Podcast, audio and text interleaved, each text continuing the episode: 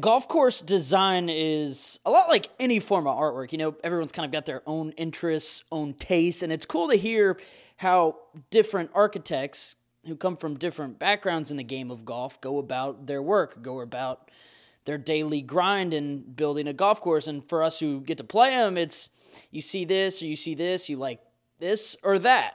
But what really goes into it? I think this conversation between myself and world renowned now golf course designer Bill Bergin was very, very insightful on all of these things. Bill had a hand in the McLemore Club, which is growing daily, it seems like, in the hearts and minds of many across America and especially in the South. The 18th hole, if you haven't seen it, you can go to our Instagram page and take a look at it. It's one of the more fascinating finishing holes we've ever come across. Bill actually has an extensive playing background played at Auburn, grew up as a very good amateur player in the Atlanta area, played in five major championships as a professional. We get into that, what he's working on now as a designer, and a whole lot more. Get dressed, you're playing golf today. No, I'm not, Grandpa. I'm playing tennis. You're playing golf and you're going to like it. What about my asthma? I'll give you asthma.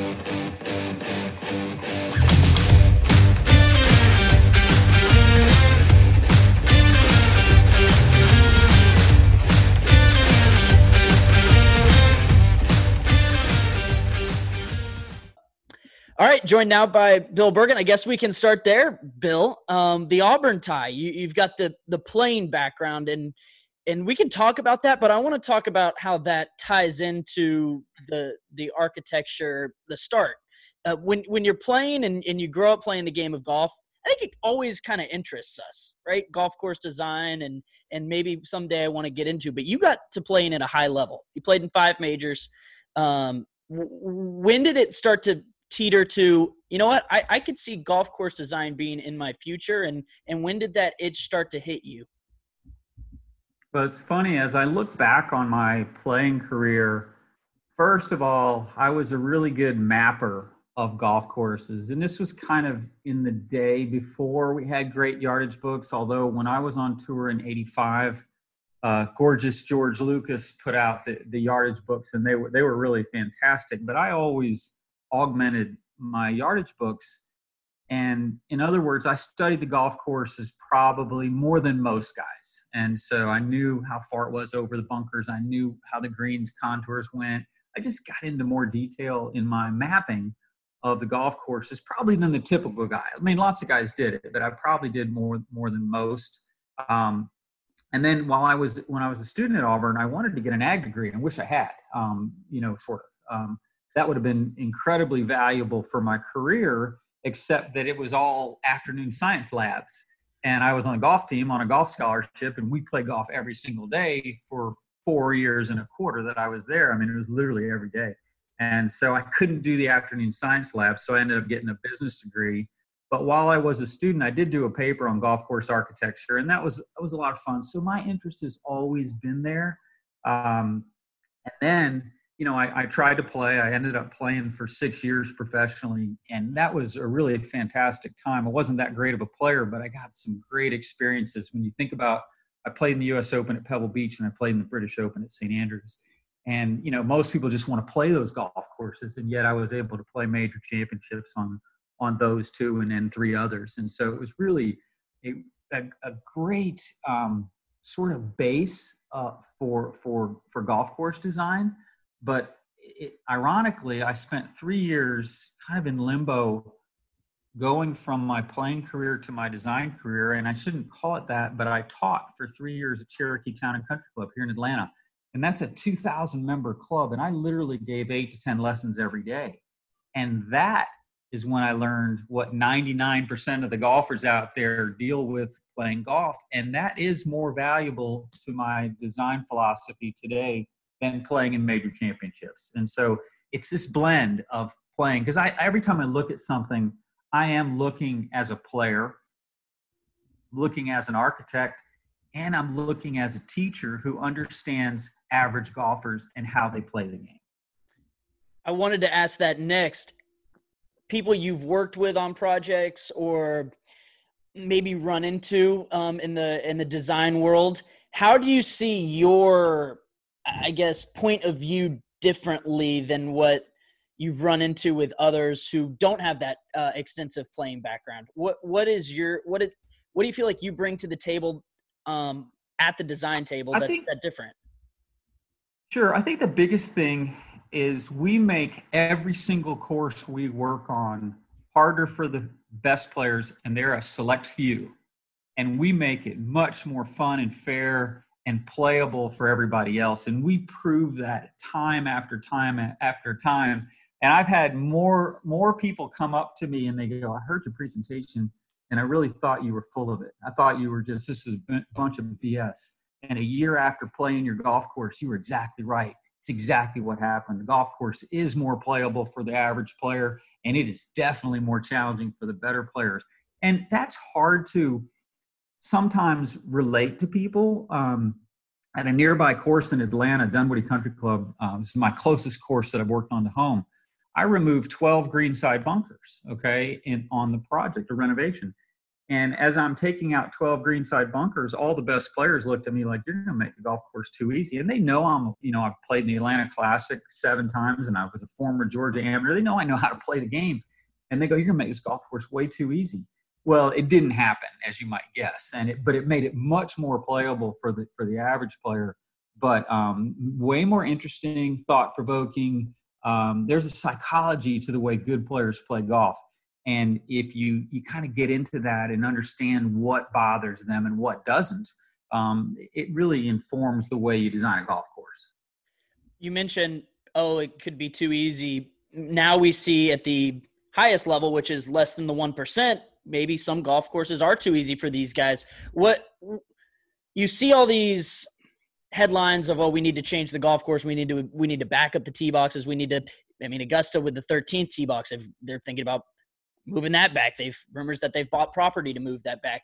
Do we need to build bigger golf courses or can we build green complexes that have smaller areas within them even if the green's not smaller to to um, i guess make it more challenging. What are your thoughts on what do we need to do to one balance testing the pros and keeping the everyday golfer happy when we're redesigning and building golf courses?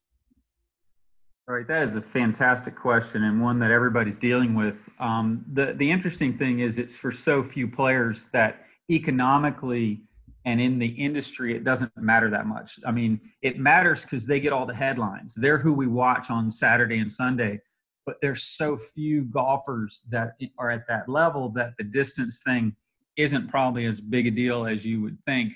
Um, I do believe, and you mentioned it, greens complexes. So my personal philosophy is I like average to smaller than average putting surfaces, and I like bigger than average greens complexes, which which that does allow the average player to miss the ball in a playable position. And that's very important. You want you want to make the golf course playing ground you know ample for everybody. And and i like the the, the trend of wider fairways more playable areas. Love angles although the tour players don't play angles because they play the ball so high it doesn't matter um, much.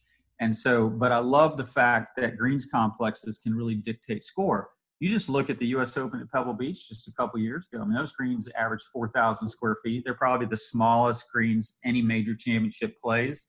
They talked about, you know, the courses can't be 6,900 yards or so. Um, they talked about it being obsolete and would it, you know, would, could it handle the U.S. Open? And it actually produced a great U.S. Open. Um, but I am um, I am in favor of a ball rollback for the the select for the the elite players. I really am. I just feel like um, we have too much history. And the really cool thing about golf is we can play the same courses that Bobby Jones played, and we can play the same courses that Ben Hogan played. And I don't want to get so far away from that because that really makes us unique in that we we are able to do that. And so uh, I think a ball rollback uh, for uh, high level competition, in other words, a local rule that says you have to play this conforming ball and it doesn't affect everybody else because truthfully if you if you swing the club at 90 miles an hour today's technology really hasn't done much for you You mentioned wider fairways, smaller greens. Um, I heard a conversation with Mike Keiser the other day about uh, the Dunes Club and, and Bandon Dunes, and his his was Pine Valley, Pine Valley, Pine Valley, Pine Valley. He loves Pine Valley. For you, um, whether it's growing up playing the game of golf before you got into design, was there a design mecca, and is there something that you look forward to? Like, okay, this is my favorite piece of property that I, I always look towards or, or, or something along those lines. Um, maybe not your favorite golf course, but in, in that sense, is there?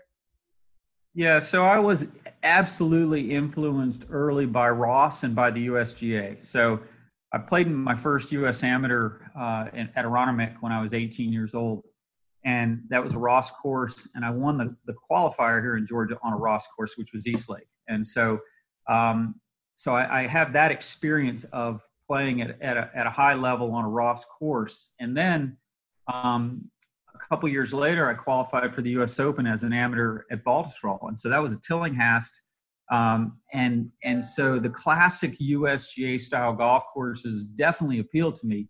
Um, you know, I, I think that the coolest thing about golf is the great variety that we are able to play on. In other words, you play some courses with big wide fairways and basically sandy roughs, like what what um, Streamsong is. Uh, really, really cool place. Um, I haven't been to Bandon yet, but really want to go. And, and it's funny that you mentioned Pine Valley because as, as a player and as an architect, when you get to go play some renowned golf course courses, you have really high expectations or you have, you know, mental thoughts that you think this is going to be a really cool experience.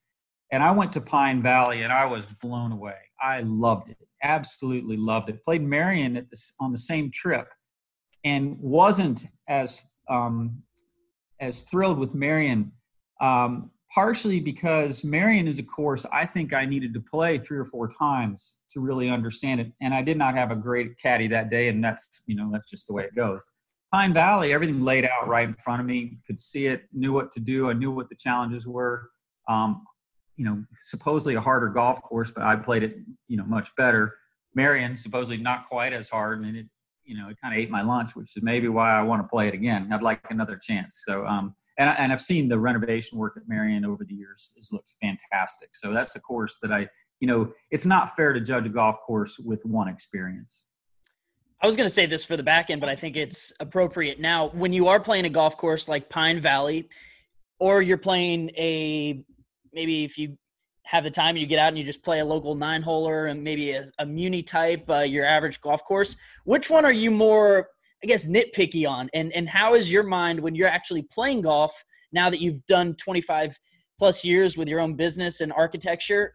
I mean, how is it as a player now? Are you like, ah, I wish I wish uh, they could do this. I like this about this course. I don't like this about uh, uh this hole. What is that like?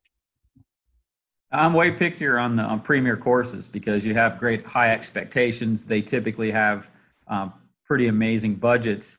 I'm more pleasantly surprised on on others, you know, where your, your expectations aren't quite quite as high. I did get to go and play Chicago Golf Club um, a couple years ago when I was researching a, a, Seth Raynor project that we just did in Minnesota, and I was just I, I don't know why my I I can't say that I had any expectations um, but I was just completely enthralled with that golf course. Instantly moved into my top five. Absolutely, just just loved it. Uh, couldn't couldn't like a golf course anymore. It was it was just fantastic. You know, I played the um, the British Open at St Andrews in '84, and had probably the best golfing experience you could ask for. I mean, it really really was an amazing uh, week there, and um, but I, I, wasn't in love with the golf course like I was at Pebble in the U.S. Open or Pine Valley the first time I saw it, or Shinnecock Hills the first time I played there. Uh, and it's funny because I went back to St. Andrews two years ago when I played it, and I looked at it completely differently than I did in the '84 Open, and I couldn't have enjoyed a golf course anymore. Coming back with all the experience as an architect versus being a player competing in a tournament. Yeah, that's fascinating. Uh, you mentioned Tillinghast, um, Mackenzie, Raynor uh, that you just mentioned there. How much did these golden age architects influence you when you have to go back and, and study if you're touching up one of their projects or or trying to bring out a Raynor template somewhere? How much how much do these guys influence you and and are we starting to see a second wave of this golden um, maybe even if it's just reconstructing uh, golf courses, are we seeing a second wave of the of golden age golf? Yeah, so they were brilliant. I mean, and and there is also an element of evolution that go into these courses. In other words, you look at Augusta National in the early pictures of the greens complexes from 1933 or 35 or somewhere in there, and and they don't really look much like what it is today. So the golf course has always evolved. But I am a student of the classic age of design. I love the opportunity. You know, we've been able to work on Ross, on Raynor um, on um, we just did Chickasaw, which was a William Langford. We're working uh, out in Arkansas on a Perry Maxwell. I have not worked on Mackenzie, uh, but I really, really love the work these guys have done. And so the opportunity to study their work, uh, especially when you can see something that's more original rather than most courses have been renovated. And, and the ones that I've worked on have all been renovated. So I haven't really touched a masterpiece yet I've touched something that's been impacted by somebody else, and our goal goal and role in those projects has been to to restore it to uh, the not necessarily exactly what it was, but certainly the feel of what it was in the 1920s, and make it playable for today. And that, that's all about greens contours and and and speed of greens and and things like that. I want to take an abrupt shift to maybe the most abrupt uh, hole I've seen over the last two years eh, that's new that I haven't seen before, and that's the 18th at McLemore, and it's a project I know you uh, hold near and dear. And uh, talking to them, they really made it seem you made a, a profound impact on them as well. Uh, that 18th hole at McLemore, I, I want to start there before we get into the entire project. What was that hole like in itself, trying to do?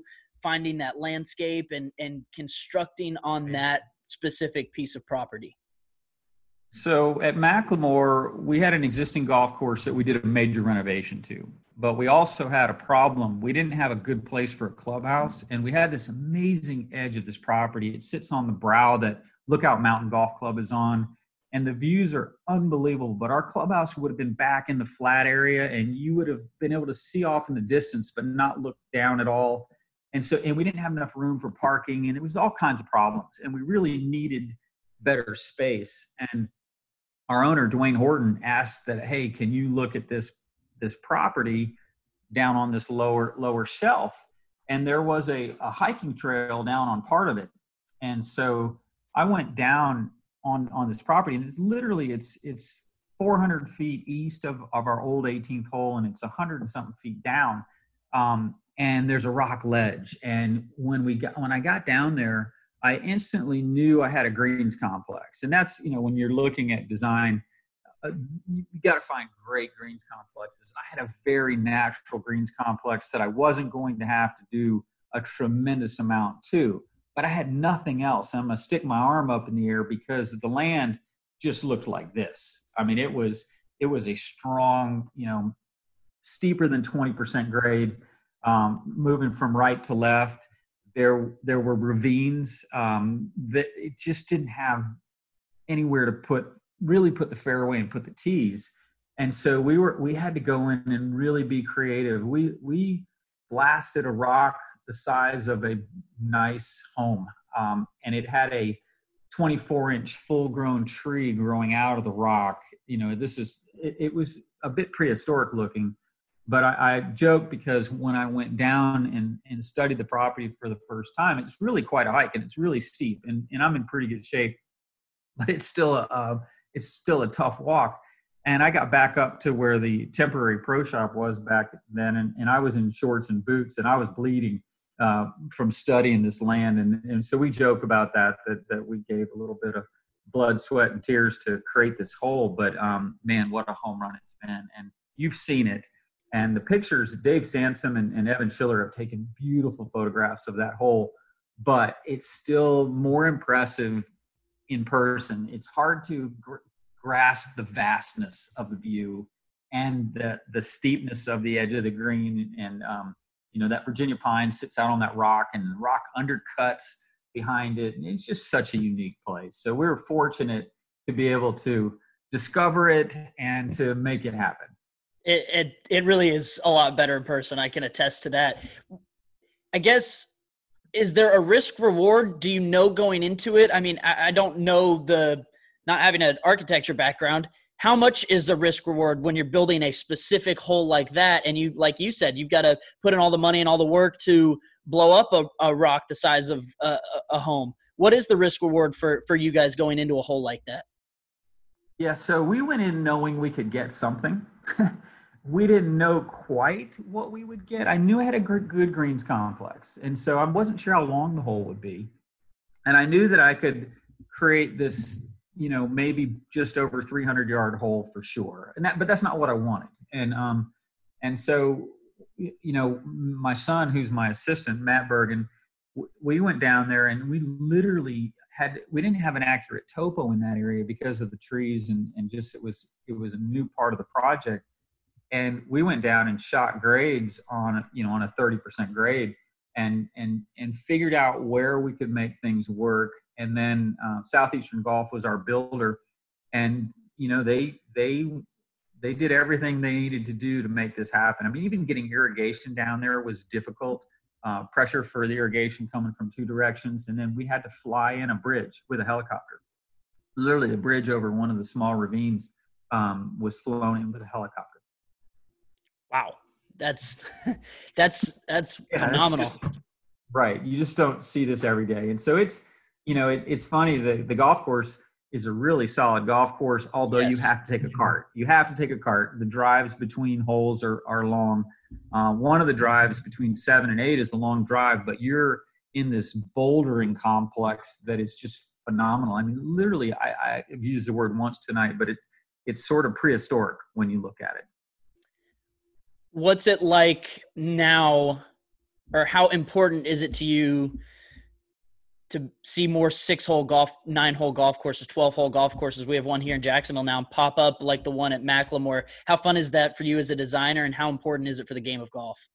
I think it's incredible. So that McLemore's short course is our third finished short course. And we have a 12 hole one in Knoxville that's on an incredibly beautiful site. And it goes with a practice facility, driving range, short game area, putting green and it's a, an amenity to a neighborhood, but it's also going to be a teaching center, uh, practice. You know, it's a great practice facility, but a 12 hole short course. What I love about the concept, um, we started it. Our first one we did was out on a Tillinghast in Tulsa, and we sort of that one was sort of homemade. I mean, literally, my superintendent and his staff built it in anticipation of our renovation of the Tillinghast course, and we built that kind of in house, and it it ended up being something that um, the contractor, uh, a guy named um, Bill Willingham, is a great shaper in, in, the United States, and he he's a really good golfer. And we were building once we were building the, the Tillinghast, the Oaks Country Club. Uh, we'd play it every evening, um, and we'd go around until dark. And you could go around it in half an hour, and it was amazing how much fun it was.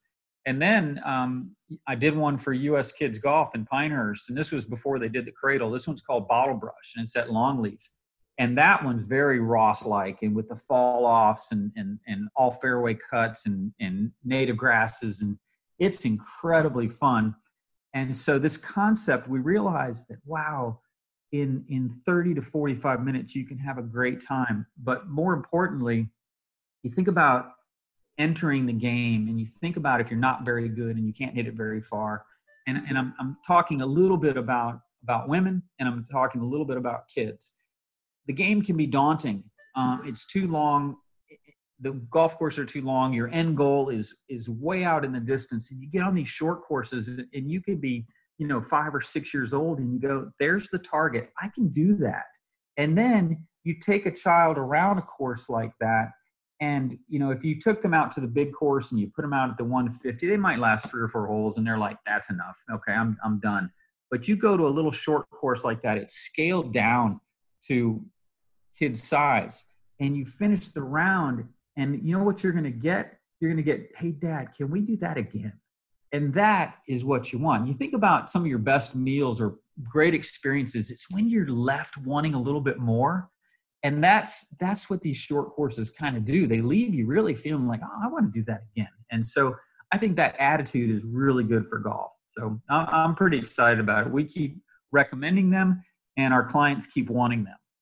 That's that's great to hear. What are you guys working on now? What are some of the projects you've got your hands in now, and uh, and where uh, uh to yeah, follow so, that with?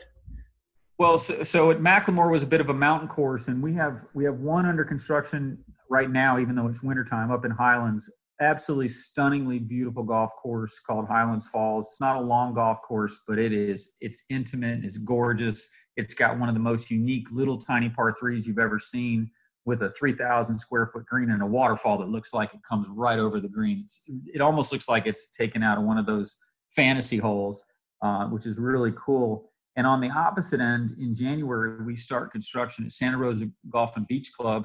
And that project is all sand and it's right by the beach. So I have two extremes uh, going on between the mountains and then the beach. And, and at Santa Rosa, we're just going to turn the whole golf course white. We're literally going to be, it's going to be fairways, minimal rough, and sandy areas. And um, we are all so excited about that. It's a really great little golf course uh, just in, in Santa Rosa, which is just um, just east of Destin. And it's a great area. When you put a shovel in the ground, all you hit is white sand. So it's just an incredible um, medium to work with. It's my first really all sand golf course.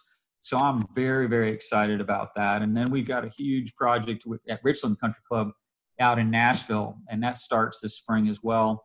And really excited about that. And, and so the three golf courses couldn't be any more, you know, they're all different, completely different. What our role is and what we're going to be doing uh, are completely different. All big projects and all very exciting. We've got a few more besides that too. We're doing a bunch of bunker renovations and and we're working at Big Canoe, which is just north of Atlanta.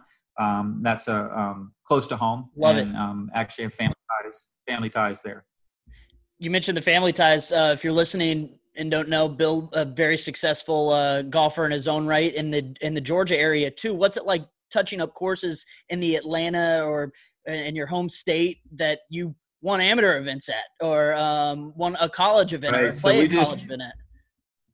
Yeah, you may you may have read that um, we just finished Dalton Golf and Country Club, and I won the Georgia Amateur there in 1981, and uh, so I am thrilled to have been hired to work there, and they gave me a lot of freedom to um, put my stamp on their golf course, and it it turned out absolutely beautifully. It's only been open a month. Uh, we're really really excited. It will need, it needs another grow in. Uh, it will be incredible by next summer, but uh, so far it's it's just been really really a wonderful course to work on. It was a core golf course, so there's no houses. Uh, it's just an old style club. Uh, the club originated in 1915, although on a different site, but we have taken this golf course and made it look like it's still a 1915 golf course. We really, really took that classic age of golf course design and, and Im- imprinted it on this property. So that's really exciting. And, and um, yeah, it's nice to work in my home state. We're working in Valdosta, which is another course from, I think, 1913 or so um, and in Druid Hills uh, here in town in Atlanta. So a lot of the older courses in the state we're we're uh, we're working with. I spent some time um, at work in Charleston and playing country club and um, Yeamans. It's like walking back in in time. How much does that go into your work? Like you you mentioned some of these courses early 1900s when you're when you're uh, going in and and and working is that a goal to kind of t- tune things back on on some level? Absolutely, and you can't get a better trip than you did with um, Charleston and Yeamans. That's a, a, great combination. I actually did that same combination a few years ago when I was doing the Minnesota Valley, the Raynor up in Minnesota. I went over there and played both. And you're right. If you don't see a car in the parking lot at Yeamans Hall, it is truly a time warp. You are in 1920, and I mean it's incredible from the entrance road traveling back through the golf course to to everything about the clubhouse area, practice range. It is just old school at its finest. Um, that is one of my favorites. I really, really love that. And there's another one that's that's similar called Mountain Lake down in um, down in Lake, Lake Wales, Florida.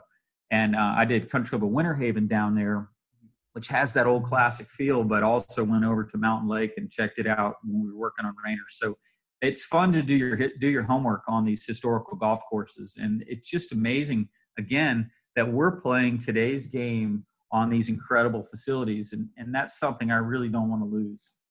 I agree. I think these are a couple more are from a from a golfer's perspective who doesn't know the architect uh, side of things what what it's like when you go into a place um, whether it's a course you've played growing up in atlanta you mentioned dalton that you could say oh i, I kind of like this or i kind of like that about the hole or if it's mclemore and you and you see the property how much is there a balance between square peg round hole of oh i've got a plan for a golf course i want to do this or i have to let the land and the piece of property dictate what we're going to do what is that balance like yeah, so the land the land always comes first for me uh, because, and that's one of the things that's important, so that all your golf courses look like they belong where they are. So land is first, and, and it's funny because the land just absolutely tells you what to do. There are times throughout the 18 holes where it doesn't, and then you can look for balance. You can look for what you're lacking on the on the design or something the land didn't didn't obviously give you um, and that, that, that's greens complexes for the most part in length. And so, um, but you're always, you know, the, the land's always. I always want to work with it. I don't want to fight the land. I want to work with it.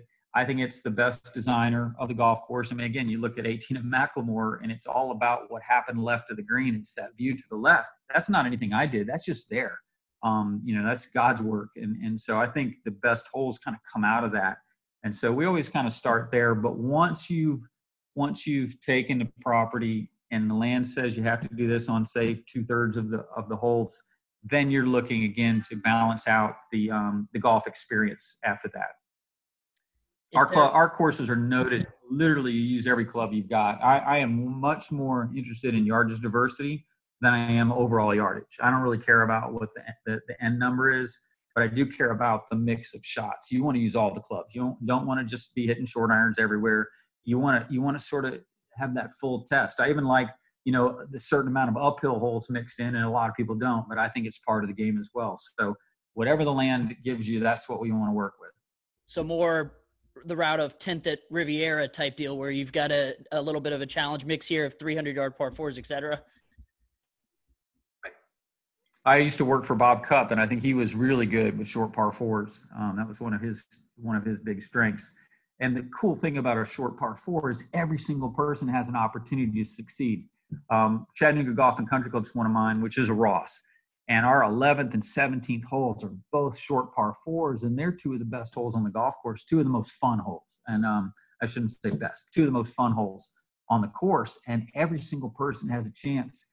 Uh, and the scoring on those holes is volatile. I mean, you get, you know, occasional eagles, and you get you have people have trouble as well and that's what's kind of really cool about it is is that widespread of success is there something when you go out and play a golf course that irks you or a design a consistent design you see in a modern golf course that kind of just kind of rubs you the wrong way you know this will be a funny thing to say because i do have courses that start with par fives but i've seen a, uh, certain architects very well known that like to start a golf start around with a par five and as a player, I couldn't disagree anymore. The reason being is par fives, you have typically two, three, or four feature holes that you're going to score on, and you're not ready to do that on the first hole. And so I'm, I'm more in the Ross camp of, hey, let's gently uh, welcome this a player into the round and then go on from there. And so I like them strategically placed. Even number two at Peachtree, which is a really, really cool hole would be a much better hole later in the round than it is as the second hole because you're not prepared for the demand of the shot that you're you're asked to hit that early in the round. So placement of of holes within the round is very very important. How that flow works, and I, and I like I do like courses that really kind of kind of ebb and flow between challenges and opportunities. So I want I want you to have a, a good number of scoring holes, and I want you to have a, a few to a handful of really tough holes, really challenging holes, and that great mix in the golf in the round of golf. Yeah, I think that's I think that's definitely fascinating. Um, get some rapid fire questions, and if that if that's good with you, um, this might be easier to start with. Your favorite course to play that you haven't designed um, from fresh or um, from from redesign. Yeah, Pebble Beach in the U.S. Open was my favorite. Okay, and it, and it has been for a very very long time. I did play it in the Crosby. I wouldn't put it there for that, but during the '82 U.S. Open when Tom Watson won, that was an incredible experience. Absolutely, just just just still stands today as one of the highlights of my of my playing time this might be harder because I've heard uh, golf course architects say that they're all like children. But is there a course you prefer to that you could pick one to play that you've done um, in your career? If you had to play every day, what would it be? Yeah, and that's that's tough um, because it you know and it, and it's changing over time. But Chattanooga Golf and Country Club ranks really really high for me. It, it is one of those courses. You know, it's a Ross base. Um, it had been it had been renovated and all the Ross was gone, but it was one of our very best projects that has led to most of our future work and it is just delightful and it is one of those courses that you walk off and you go oh my gosh i want to try that again i know i can play better it just it just sort of never lets up intellectually you have to think on every shot and you use every club you've got and it sits on the tennessee river it's a really good site as well so i picked that as far as renovations and then my favorite original design is foxland which is in in Nashville. I think it's an underrated course because it doesn't seem to. It, it's very successful for the, for the people there, um, but it, it's not known. Um, but it's a really really cool classical old old school golf course. Toughest thing or a story that sticks out to you when you first started doing this like either a oh I, I can do this or b i didn't realize we were going to have to do this uh, getting into this line of work. Is there a moment that stands out for you on either spectrum? Well i trained with bob cupp and i, I was very well trained uh, and the things that i learned for th- at, with in, during three years in his office i still do much of today when I look at it now, I'm amazed that I ever got jobs in the beginning. That's the part that I, I, was like, how did how did these clubs trust me or hire me to do it compared to where I am now? It's just it's just um, ridiculous. Uh, the experience level and and the knowledge and understanding and so I thank those early clubs for uh, giving me a chance to work on their properties. Favorite memory professionally or at Auburn amateur golf, whatever it may be, as a player on the player side? Favorite favorite memory for you? Yeah, I've got two. So I played the final round of the Atlanta Classic with Bob Tway, and he and I went to high school together, and we're in each other's weddings, and we traveled together as rookies on tour. And in 1986, uh, he won the tournament, and I played with him the final round.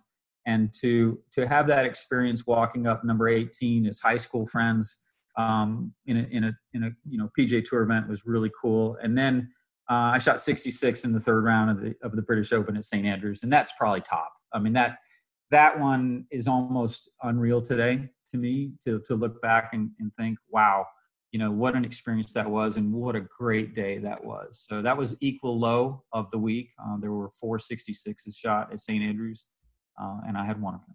That's awesome. I think I got chills from both of those stories. Actually, uh, is there a golf course that I know we're getting uh, LA Country Club here in the next couple years, but is there a golf course that you would like to see a major held at that hasn't um, come around on the on the circa, if you will, that you think could do it? Well, I mentioned Chicago Golf Club, so that's that's a pretty cool one, and I know the U.S. Women's Senior Open went there, um, and it might be more appropriate for like the Senior uh, Men's Open, would be really really cool. Um, you know, on my bucket list to play, I'd like to play National Golf Links. Um, that's very, very high on on my list. And um, so, yeah, so um, I probably need more time for that that answer, um, and need to play more golf courses. You know, it's funny as a as a busy architect, I've only played ten rounds of golf this year, and most of those, um, I don't get the chance to play a lot of of you know new courses because I'm busy working, and so um, when I get the chance to play something new, it's it's it's really fun. You get to live in one metro area, one city, or one little part of the world, and all you get to do is golf. Where are you choosing to to post up? Well, that's that's.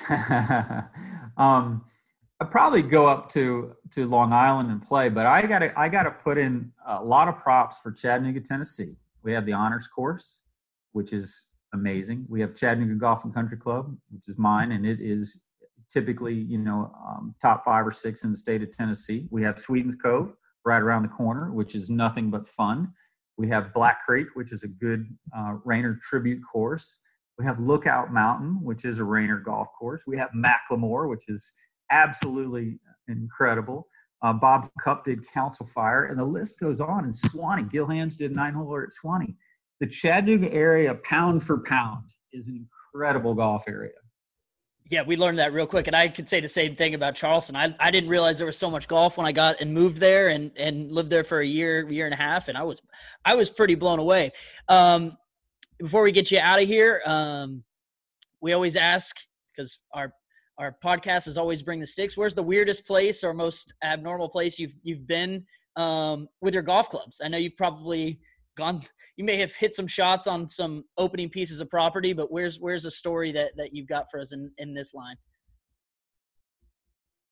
Well i'm thinking i'm thinking um more of you know i played the asian tour. It's not weird. It's just you know it was just a, a quite an experience um, way back in my young professional day. And and um you know you fly over there and you're you're it's it's 3 a.m and all the all the americans are awake because you can't sleep. And and the grasses were were really coarse and dense at the time. You could hit a chip shot where it would almost bounce back at you like kikuyu grass does uh, today. And and so um, that that was a really great experience to see you know see the different grasses and see the different ways people play. That's again back to golf and why is it so amazing is we play it all over the world. We play on all different types of conditions. We play on all different types of terrain, all different types of grass. What better game is there than that? I couldn't agree more. Uh, Bill, I appreciate you coming on with us. This has been awesome. Um, and if you want to check out more of his work, Google his name, Bill Bergin, B E R G I N, and he, he, will find more on his website. Uh, you do phenomenal uh, phenomenal things as we saw at McLemore, and I couldn't agree more on the Chattanooga golf. Uh, thanks for coming on with us. Get dressed. You're playing golf today. No, I'm not, Grandpa. I'm playing tennis. You're playing golf, and you're going to like it. What about my asthma? I'll give you asthma.